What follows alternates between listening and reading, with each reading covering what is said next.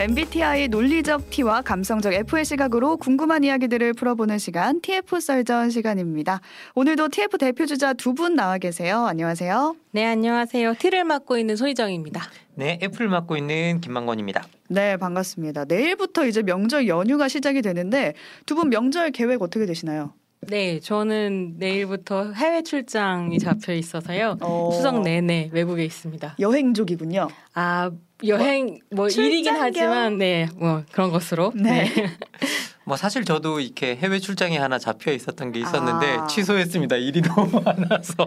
아, 그러면 한국에는 계시는 거군요. 예, 6일 내내 그뭐 사실 명절이고 연휴인데 하루도 연휴는 없을 것 같다. 아, 두 예. 분다 일을 하는 거네요. 예. 명절 예. 계획이. 예. 명절이 근데 좋긴 한데 또 싫기도 한 점이 뭐냐면 일이 아니라면 또 많은 가족분들을 만나게 되는 날이잖아요. 음, 이때 스트레스가 쌓인다는 분들이 많아요. 음. 두분 혹시 명절 음. 스트레스 어떤 게 있으신지? 저는 사실 MBTI가 INTJ거든요. 그래서 명절이라는 컨셉트 자체가 저한테 스트레스예요. 그러니까 한 공간에 사람이 네 명 이상 있으면 멀미가 나거든요. 아. 그래서 아 명절은 기본적으로 좀 힘이 든데 아무래도 이제 만나면 생각이 다른 사람들이랑 얘기도 해야 되고 음. 이제 또 제가 나이가 나이다 보니 어른 노릇도 해야 되고 아. 네 쉽지만은 않습니다. 쉽지 않은 명절. 명절 네. 스트레스 있으신가요?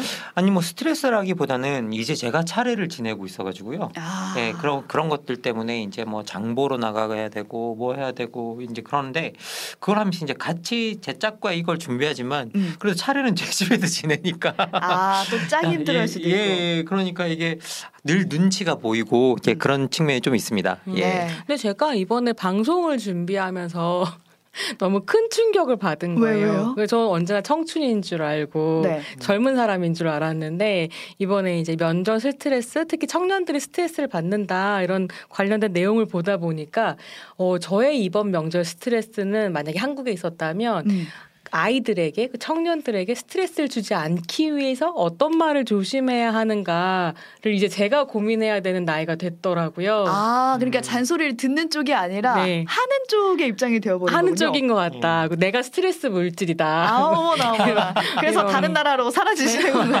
네, 그래서 가족의 평화를 위해 딴 곳으로 간다. 이런 생각이 좀 들었습니다. 그러니까 오죽하면 잔소리 메뉴판이라는 게 나왔거든요. 음, 저희가 맞아요. 지금 보이는 라디오랑 유튜브로 화면 띄워드리고 있는데 메뉴판에 보면은 지금 대상별로 나눠져 있어요. 뭐 중고등학생, 직장인, 부모, 대학생 음, 이들한테 이런 잔소리를 하려면 얼마를 내고 하시라 선결제 시스템이에요. 음, 근데 여기에서 지금 해당하는 게 없으시다는 거죠. 그러니까 제가 저걸 보고 예를 들면 이런 거 있잖아요. 대학생 취준생이 듣기 싫어하는 말 중에 차라리 기술을 배워라. 음. 라는 저 말을 보고 아 내가 어렸을 때 저 얘기를 들었더라면 내 인생이 좀 나아졌을까 이런 생각하는 순간 아 이런 아차 아, 아차, 아차. 어. 뭐 저도 마찬가지인 게 여- 저기서 다 제가 할 수 있는 소리들이지 이제 듣는 입장은 아니게 아니게 되어 버려 가지고 아 세월이 정말 빨리 가는구나라는 좀 생각은 좀 드는데요. 네. 근데 정말 이 잔소리 메뉴판 보면서 좀 느꼈던 게 뭐냐면 아 어른들이 그냥 아무 생각 없이 내뱉는 말이 큰 스트레스가 진짜 되는구나라는 그래요. 생각이 들었어요. 지금 예. 외모에서 보면 외모 칸에 이런 게 있어요. 먹고 살 좀 쪄라. 이거 그냥 음. 스트레스 받는다는 거예요. 이 말 하려면 10만 원이고요. 음. 살 빼면 예쁘겠네. 이거 스트레스라는 거예요. 20만 원 내야 네. 되고요. 이거 네. 김만곤 박사님 하실 일이 많을 것 같아요. 부부들한테 아, 예, 예. 해당되나요 어. 혹시? 아니 그게 아니라 제가 최근에 네. 뭐 어디 이제 뭐 강의나 이런 걸 가면 옛날에 제 강의를 막 들어 들으셨던 분들이 저한테 아, 살 좀 빼면 예쁘겠네 라는 말을 많이 하세요. 오. 살이 쪘다고. 아 본인한테. 예, 예, 예. 그래서 제가 그 소리 들으면서 최근에 약간 스트레스가 좀 많이 쌓였는데요. 사실 제가 이게 숨만 크게 들이셔도 공기가 약간 칼로리로 변하는 체질이거든요. 어머 살이 찌는 체질이시군요. 예, 그래서 제가 1년에 사실 100일 정도를 다이어트를 한다고 해도 과언이 아닌데. 근데 이런 얘기 들으니 예, 예. 스트레스 많은 엄청 거죠. 스트레스가 되더라고요. 예. 그 진짜 한국 사람들이 다른 사람의 외모에 관심이 많은 편이에요. 편이고 특히나 이제 공통의 관심사 같은 것들을 찾기가 어렵다라고 생각할 때 뭐 칭찬이면 칭찬 아니면 음. 걱정한답시고 외모 얘기 너무 많이 한다. 그렇죠. 라는 생각도 좀 들고요. 그리고 할 말이 없을 때 그 빈칸 공백을 못 음. 참고 음. 그냥 이제 물어보는 거예요. 음. 뭐 첫째가 있으면 둘째는 언제 낳니?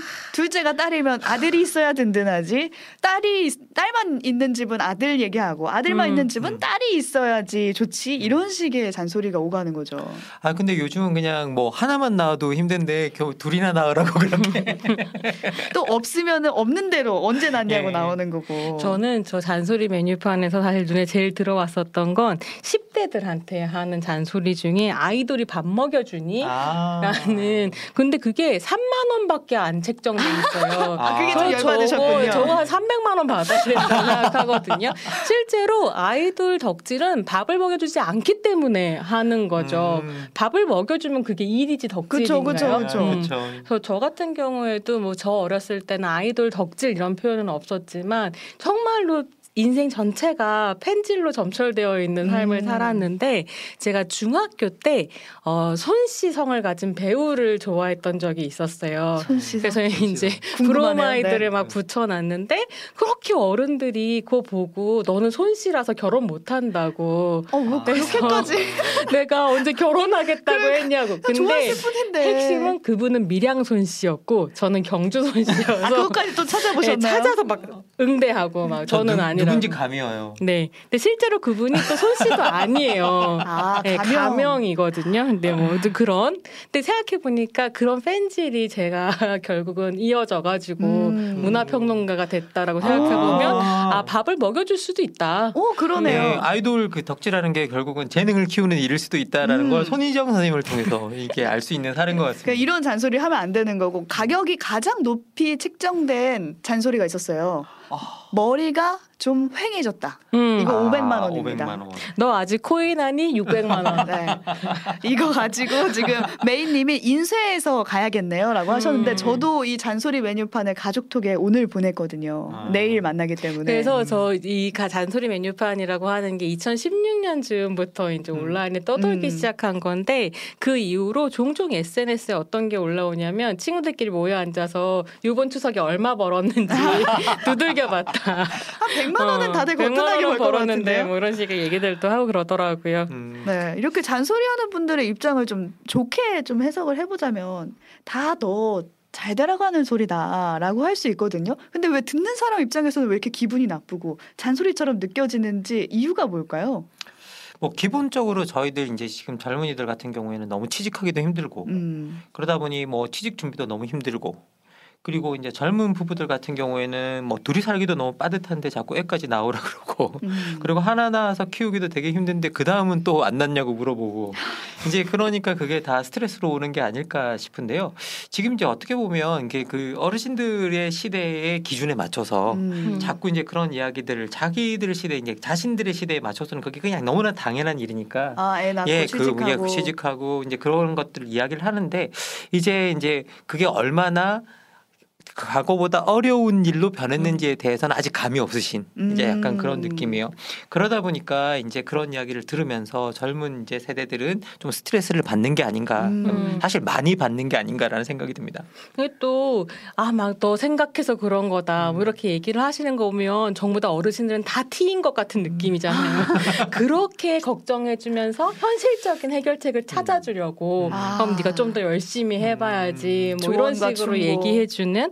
근데 사실은 공감을 좀 할 필요도 있지 않을까. 음. 지금 이제 김만건 박사님 얘기하신 것처럼 이게 예전에 어떤 기준이라고 하는 것이 제일 잘 따라갈 수 있는 사회가 또 아닌 거잖아요. 그렇죠. 네. 그리고 또 한편으로는 우리가 그런 얘기 했었거든요. 뭐 청년들이 3포다, 4포다, M포다 음. 이렇게 얘기할 때 그 포기했다라고 기성세대들이 얘기하는 게 무엇인가를 음. 질문해 보면 연애, 결혼, 출산, 직장만 이런 것들이거든요. 근데 이게 정말로 청년 세대들이 포기했는가라고 질문해 보면 이게 중요하다고 얘기하는 건 국가의 인구 정책들이에요. 음. 사실은 국민을 어떻게 재생산할 것인가 의 음. 기준에 따라서 그냥 사람들이 이걸 못하면 혹은 안 하면 포기했다라고 생각해 버리는 것. 근데 그 옛 것은 이미 가버린 시대.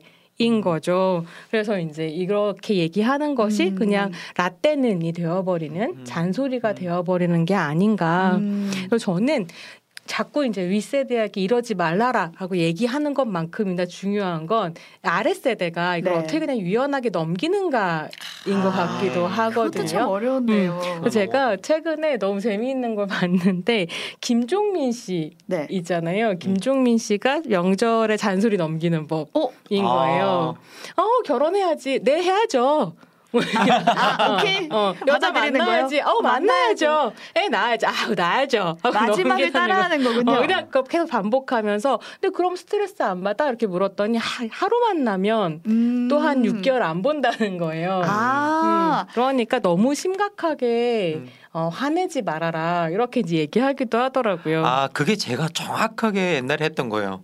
어르신들은 뭐 아네 할게요. 네, 그랬는데 예전에는 또 그랬을 수도 있고 그런 방식을 쓰는 사람도 있는데 혹은 반대로 말대꾸를 준비해 가는 거죠. 음. 그래서 아예 반격을 준비해 가는 거예요. 어 나한테 이런 잔소리를 해? 그럼 나도 어른들의 약점을 건드려야지. 노후 준비는 제대로 되셨나요? 음. 뭐 아. 집장만 재택 어떻게 부동산 어떻게 되셨나요? 이렇게 준비를 해 간다는 거예요. 그러다가 또 음. 이제 다툼이 되고 음. 근데 이제는 그런 식의 말대꾸나 어, 한 번 듣고 넘기지가 아니라 잔소리 메뉴판이 나오고 뭔가 명절의 잔소리를 비꼬는 듯한 칼럼이 나오고 그런단 말이에요. 음. 이런 현상들은 어떻게 보세요?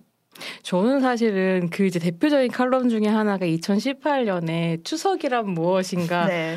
칼럼인데 저는 사실은 그게 해결책이라는 생각은 안 했었던 음. 것 같아요. 그러니까 대화를 차단시켜 버리는 방식으로 아 너 뭐 잘 준비되고 있니? 그럼 뭐 어르신은 어렸을 때 그랬어요? 이렇게 묻는 방식이 음. 갈등을 해소하는 방식이라기보다는 대화를 단절시키는 방식 아닌가 이런 고민을 좀 하긴 했었거든요. 그래서 잔소리 메뉴판 도 아 이게 돈으로 환산된다라고 음. 하는 것이 좀 인상적이었고요. 음. 근데 그랬을 때 제가 이제 좀 찾아보니까 잔소리 메뉴판이 언제 등장했는가 네. 기사로는 2017년부터 등장하는데 SNS로 찾아보니까 2016년부터인 거예요. 아, 벌써 6년이 됐어요? 예, 꽤 됐고 이 잔소리 6, 7 메뉴판이. 인기를 끌면서 맘카페 같은 데에도 아 모유 수유 해야죠 20만 원 뭐 이런 식의 이제 아. 맘카페 잔소리 메뉴판 같은 것도 나오고요. 근데 이게 좀 생각해 보니까 2015년 16년이 헬조선 담론이 나왔었던 시점. 맞아요. 이거든요. 그러니까 어른들이 M4라고 얘기했었던 걸 청년 세대가 받아 안으면서 음. 사실 우리가 그렇게 포기한 거 아니고 이 세계가 잘못된 거야. 음. 기득권에 문제가 있어. 그러니까 죽창을 들고 리셋해야 돼라고 얘기하는. 그래서 위에서 얘기하는 걸 적극적으로 받아치는 문화랑 함께 이 잔소리 메뉴판이 등장했다라고 아. 하는 건 좀 재미있더라고요. 그러니까 예전에는 뭔가 이런 방패막만 들고 있었다면 창이 음. 하나 생겨가지고 같이 반격하는 듯한 느낌도 드 네요. 음. 뭐 이렇게 그걸 들여다 이게 근본적으로는 저는 이제 아까 손- 손희정 선생님께서 너무 잘 말씀해 주셨는데 근데 이렇게 받아치는 게 정말 해결책이냐라고 음. 보면 그게 현명한 해결책은 아니다라고 말씀해 주셨는데 항상 손희정 선생님하고 이야기를 하다 보면 그런 실용적인 측면이 항상 느껴져요. 아, 네, 그런 것들을 그런 식으로 해가지고 과연 그 문제가 풀릴까? 오히려 갈등만 증폭되고 거리만 멀어지지? 그러면 어떤 갈등이 있을 때 그 갈등을 해결하는 방식은 어떻게든 우리가 서로 계속 얼굴을 보고 이야기를 지속시킬 수 있는 음. 어떤 그런 대화를 만들어 나가 는 게 훨씬 더 현명한 해결책이다라는 걸 늘 말씀해 주시거든요. 음. 근데 오늘도 정확하게 그 맥락의 이야기가 나온 것 같은데요. 사실 이렇게 저희들이 뭐 받아친다고 해서 이게 남는 게 별로 없어요. 음. 그러면 뭐 그럼 어, 노후는 준비 되셨어요? 라고 하면 너한테 다 때려 넣었다. 그러면 뭐라 그럴 거예요? 할 말이 없네. 집값 어떻게 하실 거예요? 다 떨어졌는데 예, 예, 이너 예. 때문이다. 예. 어. 그럼 뭐라 그럴 거예요? 그게 이제 결국은 우리가 대책도 없고 음. 그뭐 이게 어, 결국은 싸움만 되는 증폭되는 그런 것들이기 때문에 그런 것보다는 좀 다른 방향으로 좀 이제 생각해 보면 될 것 같고요. 네. 그리고 이제 어르신들도 좀 주의는 하셔야 될 것 같아요. 음. 이게 사실 우리가 그게 격려의 말이라고 하는데 그게 격려의 말이 안 되면 의도야 어쨌든 격려의 말이 아닌 거거든요. 음. 그러니까 사실 이제는 좀 뭔가 어른들이 내가 어른들로서 말을 해야겠다라는 생각보다는 내가 좀 들어줘야겠다라는 어. 태도로 좀 바뀌는 게 오히려 낫지 않을까. 어. 그러면 뭐 말을 한다 그러면 그냥 그냥 저 뭐 쉬어가면서 해라. 음. 그리고 그냥 어깨나 한번 두드려주고, 두드려주고. 예, 예, 한번 토닥토닥 그 정도는 어떨까. 굳이 너무 많은 말보다 그 정도가 오히려 더 힘을 주는 행위가 아닐까라는 음. 생각이 좀 들어요. 저는. 전 전문가의 글을 하나 봤는데 그 상황하고 장소가 중요하다고 하더라고요. 정말 취업이 궁금하면 얘가 정말 취업을 할 건지 결혼을 할 건지 궁금하면 명절 전에 미리 전화를 하든 미리 알아볼 수 있잖아요. 주변인을 통해서든 그렇게 알아본 다음에 뭔가 가능성이 있다거나 좋은 소식이 있다거나 하면은 다 같이 있는 데서 물어보면 음. 되는데 그게 아니라면은 굳이 다 같이 그러니까요. 있는 장소에서 그럴 필요 진짜 없다는 관심이 거죠. 있다면 평소에 소식들을 좀 체크하고 음. 얘기하고 근데 그런 것도 있더라고. 그럼 이제 이런 잔소리 대신에 뭘 듣고 싶으냐, 어떤 네. 얘기를 듣고 싶으냐 하면 2017년에 나왔었던 설문조사에서는 용돈이 필요하면 언제든지 연락해를 제일 많이 듣고 싶었다고 하는데요. 좋네요. 예, 그러니까 네. 그런 식의 이제 어떤 정말로 내가 관심을 보여줄 수 있는 마음을 음. 담은 이야기들을 하면 또 어떨까 네. 그런 생각이 음. 듭니다. 청취자 여러분은 잔소리를 어떻게 대응하시는지 이제 명절을 앞두고 잔소리를 하는 쪽인지 이제 들으시는 쪽인지 관련해서 내용도 저희한테 댓글로 남겨주시면 좋겠고요.